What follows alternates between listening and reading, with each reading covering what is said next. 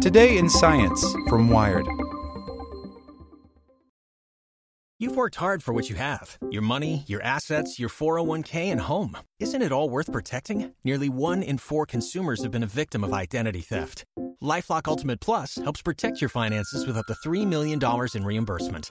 LifeLock alerts you to identity threats you might miss, and if your identity is stolen, your dedicated U.S.-based restoration specialist will work to fix it. Let LifeLock help protect what you've worked so hard for. Save 25% off your first year on LifeLock Ultimate Plus at lifeLock.com/slash-aware. Terms apply. Hey there, this is the spoken edition of Wired. Puerto Rico's observatory is still recovering from Hurricane Maria by Sarah Scoles. As Hurricane Maria approached Puerto Rico in late September 2017, planetary scientist Ed Rivera Valentin knew he needed to get out. His apartment was near the coast in Manatí, and some projections had the storm passing directly over. I knew I couldn't stay there because something bad was going to happen, he says.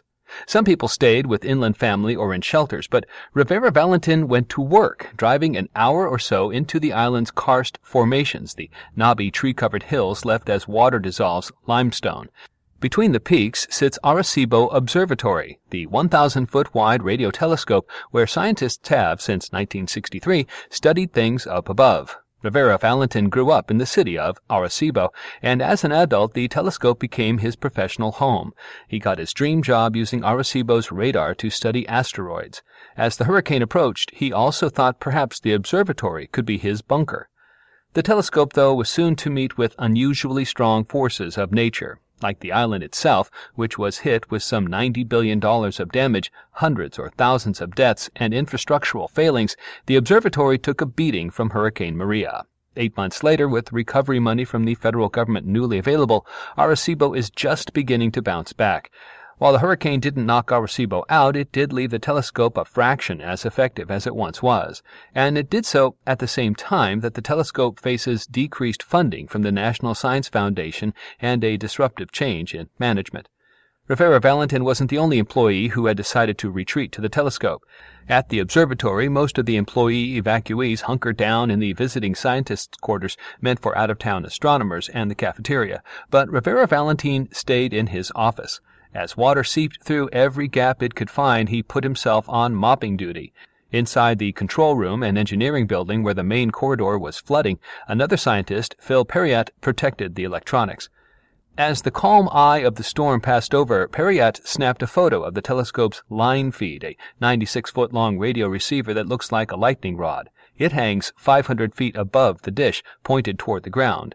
You might remember it from Golden Eye when James Bond dangles from the rod in an adrenaline filled chase scene. But in Perillat's picture, the line feed itself is dangling. It had snapped in the wind, which reached 110 miles per hour at the observatory site. At some point, Rivera Valentin heard a boom. The dangling line feed, he would later learn, had completely detached, falling hundreds of feet onto the dish and smashing through its surface panels like a meteorite.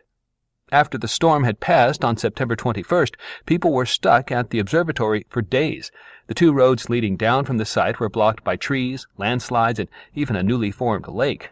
But observatories in general are meant to keep up operations when the grid goes down. They have generators, water. Angel Vasquez, director of telescope operations, was able to contact the outside world with his ham radio and let them know everyone was okay. The radio telescope, however, was not. When employees first attempted to assess the damage, they went to the visitor center, where an observation platform overlooks the dish. They couldn't get up as close as they usually could by walking underneath it. An eight foot deep lake, which lingered till December, now lapped against the telescope's undergirdle. Eventually, they paddled beneath the massive structure in kayaks and saw damaged panels hanging below the surface, looking like roof metal twisted in a tornado. Meanwhile, the observatory itself had morphed into a relief center. When one of the roads finally opened about two days after the hurricane's landfall, local residents arrived for support. Anyone who walked up to the observatory, they were getting water, said Rivera Valentin. Anyone who came up and said we need to do laundry, they could do laundry. FEMA helicoptered in supplies to pass out to the community. On September 29th, staff brought the dish back online with generator power. The observing run wasn't much, just passive work. They just held the telescope's pointing mechanisms in place and simply let the sky drift over as it watched for signals from pulsars. In part, they wanted the scientific data, but they also wanted to run a diagnostic on the scope's performance. The shape of the dish itself had changed, says Rivera Valentin. It couldn't quite focus, like if someone had warped your camera lens. All the receivers still worked, save one that, you know, crashed into the telescope. The telescope could still function, but its sensitivity was hobbled. Despite the dish difficulties, which continue today, the observatory slowly began to do more science in low power mode. In November, it tracked a fast radio burst, and it did a run in cooperation with a Russian radio telescope.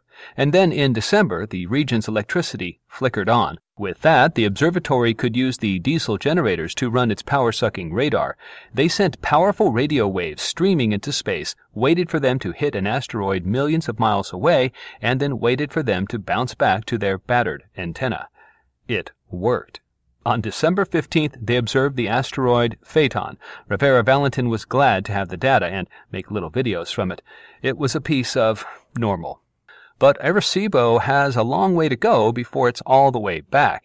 They have started repairs, says the National Science Foundation's Jose Pesce, who until recently oversaw the Arecibo program, but the vast majority of them are still underway. It could take a couple of years. Abel Mendez, who runs the Planetary Habitability Laboratory, has seen the change in the telescope's performance firsthand. Mendez works at the University of Puerto Rico at Arecibo, training the telescope toward red dwarf star systems that have planets to understand more about their habitability. After Maria, the telescope's effectiveness dropped by about 50% in the high frequencies he uses because of alignment, pointing, and panel issues. Fortunately, the telescope was so sensitive before that that 50% for what we're doing is not a big concern, he says.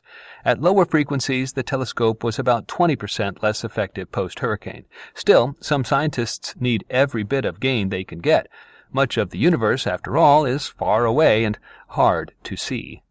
The Bipartisan Budget Act, made law in February, allocated $14.3 million to get the observatory back to full working order.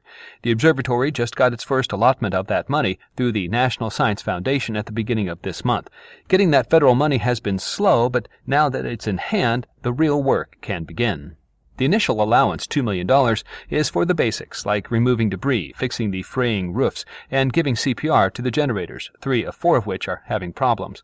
Work on those is up and going, says Pesce. Longer term, there are the bigger fixes, like repairing the line feed. But in February, the NSF announced that Arecibo would soon be under new ownership, which means a leadership transition is taking place at the same time that a scientific rehab is starting. The NSF has historically funded much of Arecibo's operations, but it had been looking for partners for a while. These partners would not only manage the facility as the previous management team had, but would also pay for some of its operations, taking part of the financial burden from the NSF. And so a three organization consortium took over on April 1st. The University of Central Florida, under the leadership of Florida Space Institute Director Ray Lugo, is at the helm. Lugo used to manage operations and maintenance at Cape Canaveral, and in that role he contracted with Yang Enterprises, a Central Florida company that provides technical, operational, and logistical services. Yang soon became the second part of the Arecibo partnership. The third entity is Universidad Metropolitana in San Juan, Puerto Rico. Together, the three will run the facility, expand its science, and search for new sources of funding. That hunt for cash comes because NSF is ramping down its funding, which will drop from $7.5 million to $5 million between the first and second years of the new project, and then down to $2 million by the fifth. The NSF said on a PowerPoint slide in a town hall meeting at a recent astronomy conference in Denver that there are some transition difficulties to be worked out. Some employees, for instance, have left, which surely presents difficulties for them and for the observatory. For many people who have worked at Arecibo, it's not just a job. It's an identity, a home, a community, a place where everyone can do laundry when they need to, and a telescope needs people who have expertise on it. Yan Fernandez, one of the university scientists leading the collaboration, says UCF will look to scientists beyond their consortium to figure out what cosmic questions Arecibo should pursue. We want the scientific community to give us info about how Arecibo can keep its place as a cutting-edge observatory in the future, he says. The scientific priorities have to come from the scientists who know best. With the recovery money, the telescope should be fully restored and able to pursue those priorities, but it won't ever be the same, and neither will the people who were there for it all. By the time Arecibo was first able to use its radar system in December, Rivera Valentin had already left the island. His partner had gotten a promotion that took him to Texas, and Rivera Valentin transferred to the Lunar and Planetary Institute in Texas, which is run by the same organization that co-managed Arecibo until April. For a while, Rivera Valentin was able to keep his affiliation with Arecibo Observatory, but when management changed, he became a passive observer. He still plans to use the telescope as a guest, and while he'll miss the island where he grew up and the giant dish nestled into it, there are some positives. The moment someone says the word hurricane, I can drive all the way up to Canada, he says. Without the ones like you, who work tirelessly to keep things running, everything would suddenly stop. Hospitals, factories, schools, and power plants, they all depend on you. No matter the weather, emergency, or time of day, you're the ones who get it done. At Grainger, we're here for you with professional grade industrial supplies. Count on real time product availability and fast delivery. Call clickgrainger.com or just stop by. Grainger for the ones who get it done.